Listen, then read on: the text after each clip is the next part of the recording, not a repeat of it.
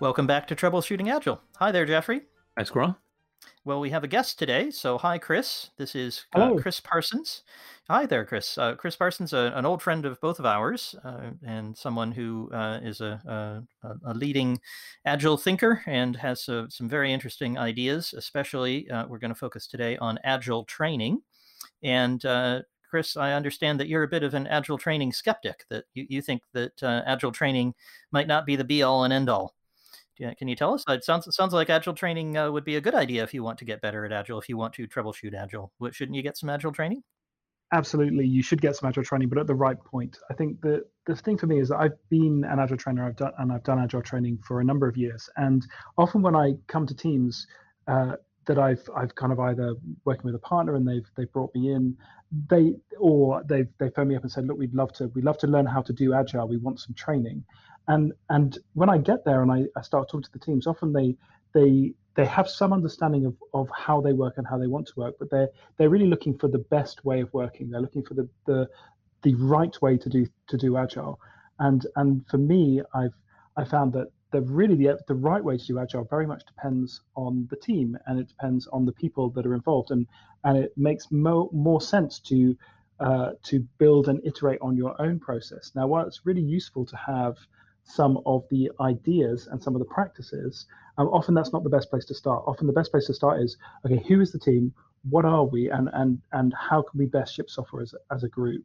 And and I think uh, the idea of, of working alongside a team as they figure out their own process and throwing in little ideas here and there is a much better way of approaching uh, building an agile team than sort of trying to download a bunch of information about a particular process into them at the very beginning of their agile journey.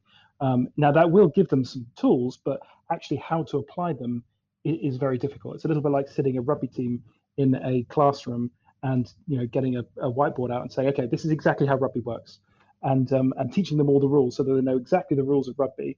And then you say, okay, well go and go and um, figure out how to to beat the this other team over there, and then you sort of send them on to the close the door and, and send them off onto the pitch and expect them to do well. And and I think you're much better off uh, trying to learn how to play rugby by doing it, and and having someone standing alongside sidelines cheering them on and and uh, giving them tips as they go, rather than sitting people in a classroom. Um, so I think that kind of analogy very much extends to software development, and and I think that we are in a position here where we have uh, an awful lot of training courses, an awful lot of packaged products that people can sell, uh, or, or, people can buy to do training. Uh, but but ultimately, it's it's less effective because they're not given any kind of uh, any kind of coaching afterwards. Often, um, in order to to do something, people feel like they can if they only buy a package and they figure out the one best way to do agile, they'll be fine. Well, that sounds great. Let, let us figure out the one best way and just do that. Why, you know, that that does sound attractive, doesn't it? It does. It does sound attractive, but it's a complete myth. I think. I think that there's uh, there isn't really one best way to do agile. Agile is far too young a discipline. Software development is far too young a discipline. We've only really been doing it, uh, software building software for a few decades. Uh, we've been doing agile for about 20 years or so. Uh, we we really don't have a clue about how to do it properly. We haven't even figured out what all the best roles are, what all the right people are to have in the team. Um, there are new disciplines uh, being formed all the time. Um, I think that you know the technology is changing so fast that that ultimately the teams are working in completely different ways on completely different tools.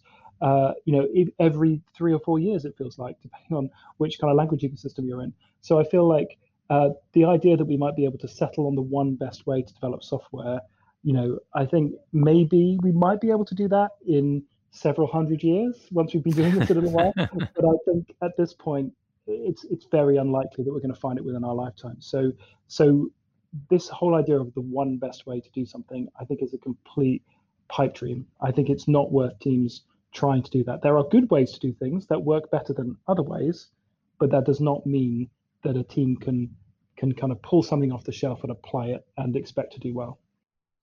That's going to be uh, sad news for all the folks who are delivering agile training really in a box and giving you certifications and making sure yeah. that you pass all the tests and so on. They're they're going to be disappointed. Or, or so you're claiming all of those people are wrong?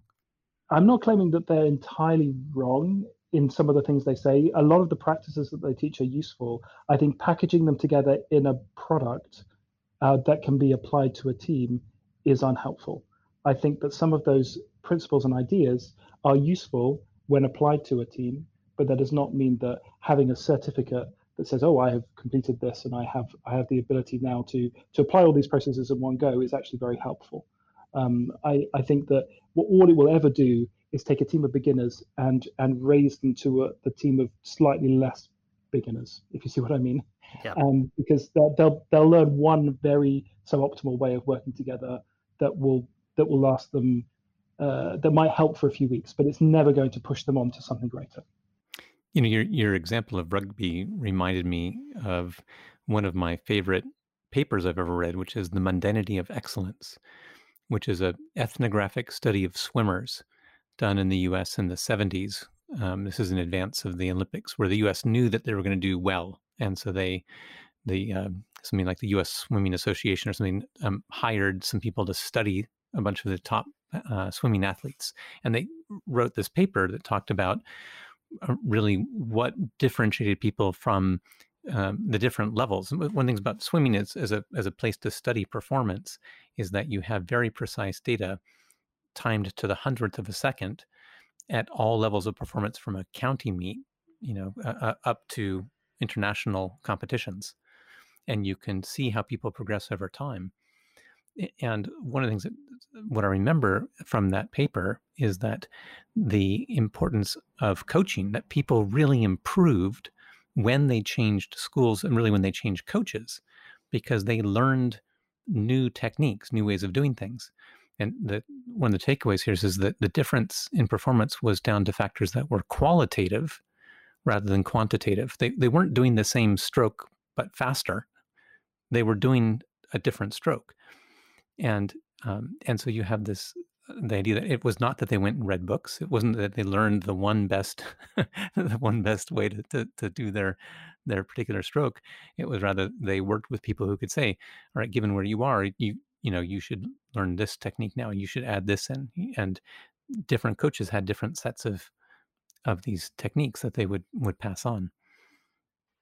Yeah that's fascinating. I think the idea of of getting better when you change coaches is really interesting because I found when I've done agile coaching in the past that that um, I used to think when I was beginning agile coaching that if I finished with a team, if I was becoming less effective, then that was in some way a failure. You know that I, I had no more to teach them, or or that they um, you know I, I just wasn't able to I wasn't able to get anywhere with them anymore. And and I think uh, as I've kind of done a little bit more, I've realized that uh, that that actually I, I do better when I put in shorter engagements um, trying to change a team over a year is is really challenging to sustain that level of change because because ultimately uh, people do appreciate and benefit from other people's points of view.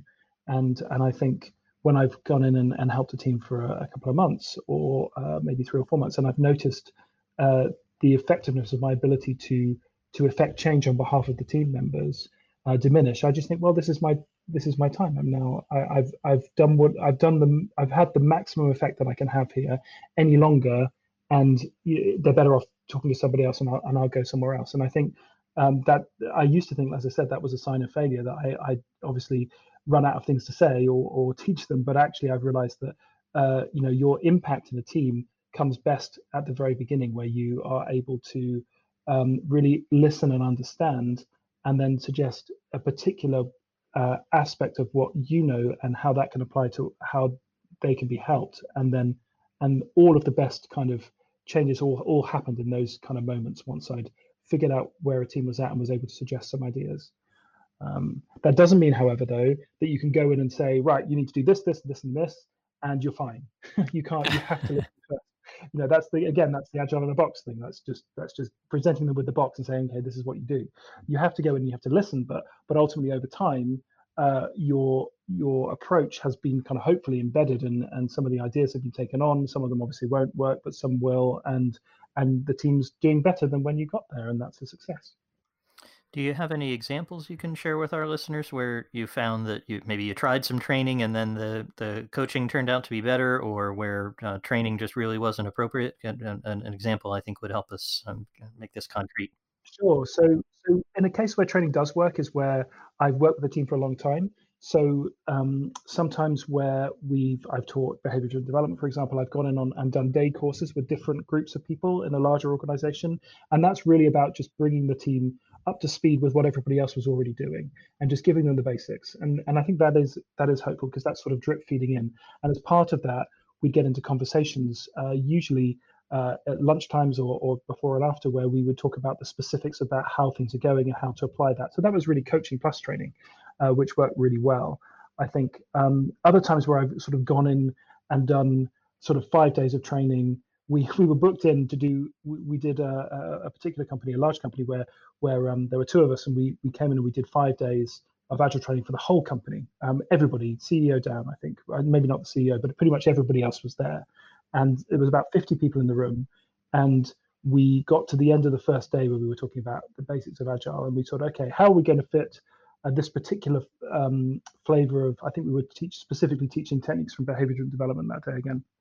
How are we going to fit this into an agile process? And it was only at that point, at sort of, you know, half past three or quarter to four on the first day that we realized they didn't have an agile process at all.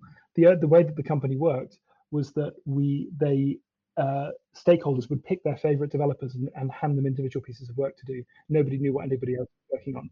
So so we, we got there and we realized, hang on a minute, we, we have no idea. They have no idea how to apply any of these techniques. We were sort of we were on chapter four of of the agile book and they they were on the introduction and we completely we missed the entire thing. So we basically rejigged the entire rest of the five day training to kind of start them right at the beginning.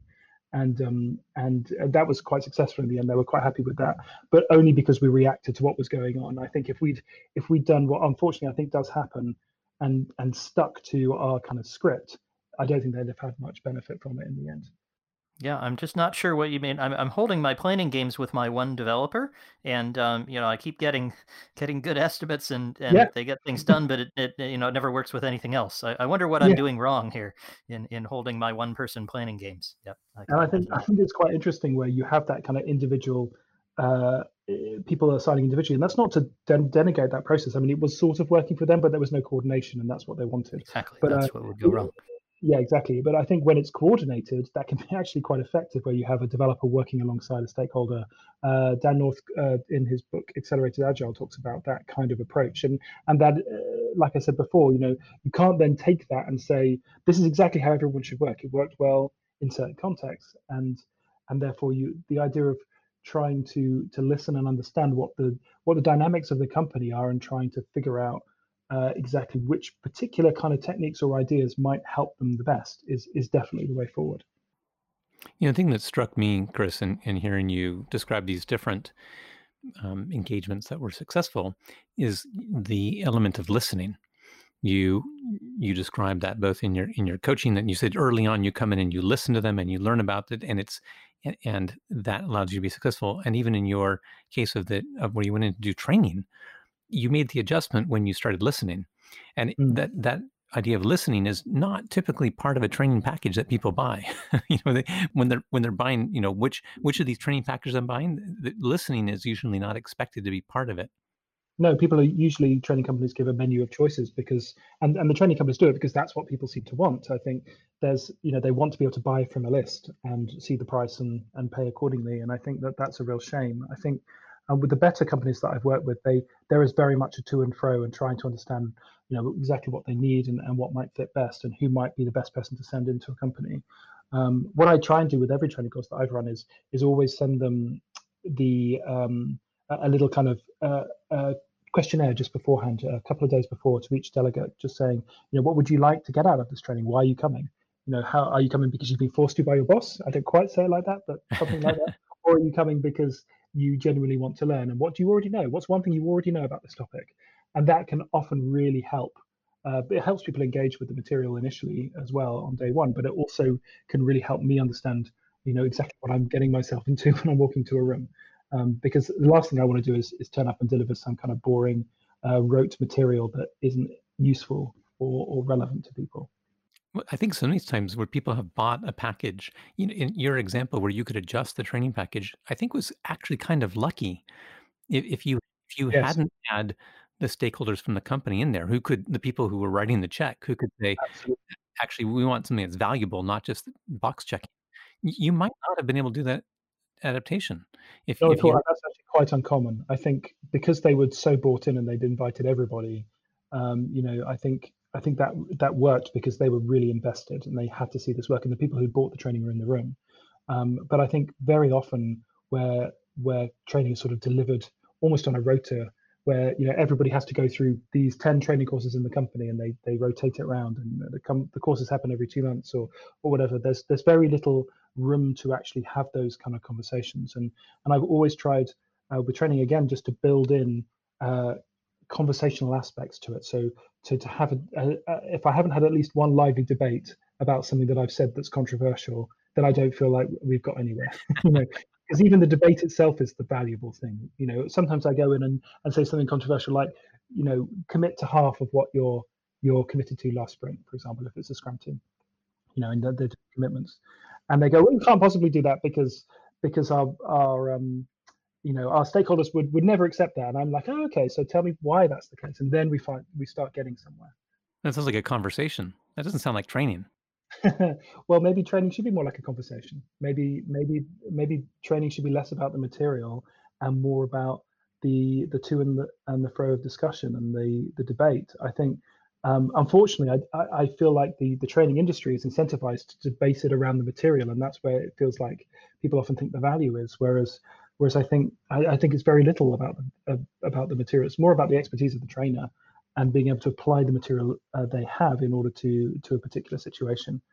Um, I found much better success. So I've, I've spent a number of years being an outdoor trainer. I'm now uh, working um, as a CTO and someone who buys in training. And what I've what I've tried to do when I do that is rather than buying courses, I've uh, tried to get in experts and and ask them what we need to know, rather than trying to buy a particular thing about what we need to know. So come and come and talk to us. Tell us about, for example, data science tell us about uh, how how how do other companies do data science? How should we do data science in our domain, in our context, with the people that we have? Um, and that's very very valuable. And and then they can also turn around and help us build a team, which a, a training person couldn't necessarily do. That the cost of that on on paper looks more expensive, but actually the the value to the company is hugely greater than than a bunch of people who happen to know a little bit more about a few topics that may or may not be relevant. I'm so reminded of of something uh, um, back when Apple was very rare in corporations. Back when it was a Microsoft domain, and you know, Windows, Microsoft owned everything. I remember reading uh, an article that described that the the difference between Apple's approach and Microsoft's approach is that Apple always focused on devices and experiences of the individual, the people who are going to get value from it directly whereas Microsoft was focused on selling through corporations. And so they were aimed at selling to the person who did the buying, which is not the same person who's the end user. No. And this seems very similar to me about this training situation, which is you have training being purchased by people who are not actually the end users. They have a remit to buy training, but they're not going to be experiencing it themselves. So they're um, going about and and sort of you know choosing from menus as, as you described. I think this is, this is reminds me also of Martin Fowler in his State of Agile from a 2018. He he talked about the agile industrial complex, and that people were putting together these sort of packages that around the, the one best way of doing things because they were making it easy to buy. They were they were targeting really what fit that purchaser as opposed to people who needed to get the value. And that to me seems like kind of the crux here. And even your description of you as CTO is you're talking about being a savvy because you are in a sense the um, empowered buyer mm. as opposed to the delegated buyer, the sort of institutional buyer, the bureaucratic buyer. You're able to go and, and say, let's focus on the value as opposed to, you know, what's on offer.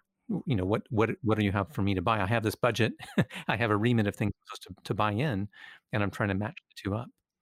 And I think the the this kind of motivation to buy training in that way comes it does come from uh, people who don't really know the topic and who, whose job it is just to make sure that people are trained, um, and you know other people who are who are buying the courses from their preferred training suppliers.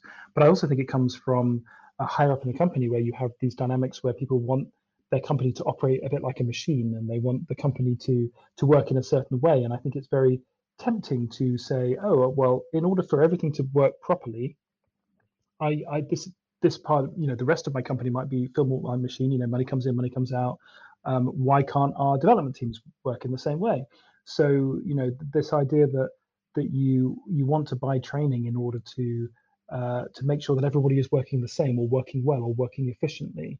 I think, or or that you can therefore, if everyone is using, um, I don't mean particularly to to pick on Scrum right now, but uh, you know, if everyone's using Scrum and everyone's tracking velocity, it's really nice to be able to see a, a big, you know, list on my TV screen in my office of all the different teams and all of their velocity numbers next to each other. That feels good as someone who oversees large numbers of teams, it feels like everything's working well, and you can point to it and say, you know, everyone's working well. I can see it because of these numbers on the wall, and and I think that there's an awful lot of uh, a lot of people are, or uh, senior management can be incentivized in that way, which is also very very unhelpful because ultimately the only real way to incentivize software development teams is the shipping of value to customers, um, and defining that is is sometimes difficult and messy and therefore people shy away from it. But it is really the only way to do it. So so I think that there's a number of different kind of uh, dynamics that that conspire together to to keep training in the sorry state that it's in. Okay. Well, I think that might be a good place to close. Uh, uh, Chris, you have a, a, blog and, and some courses and other material yeah. that, that develops more on this. Do you, do you want to tell listeners where they can go find out more? it sounds a little disingenuous to say, you know, training is all terrible and here's here are my training things. But but ultimately what I try and do with with some of the material is try try and deconstruct some of the notions that we've talked about about uh, how training is is perhaps um, not the be all and end all, and there are other ways to figure out how to to really make your agile team work. So I've I started a blog called deliverydoubled.com, and uh, I'm sure a link will be available. And uh, it talks a little bit about some of these ideas in more detail and uh, maybe where you can go to get some more help. Excellent. Well, you can find Chris at deliverydoubled.com, and that will, as he says, be in the show notes. So please have a look there. If you have topics to discuss that are related to this, we'd sure like to hear from you. So would Chris. You can find all of our contact details in the show notes as well as at conversationaltransformation.com. So go have a look there to find Twitter and email and videos and other things from me and Jeffrey. And of course, we like it when you hit the subscribe button because then you can come and listen to us every week we will be here again next week, I'm sure, talking about something equally interesting. Thanks so much, Chris, for being with us, and thank you, Jeffrey. You're very welcome. Thanks, Chris. Thanks, Squirrel.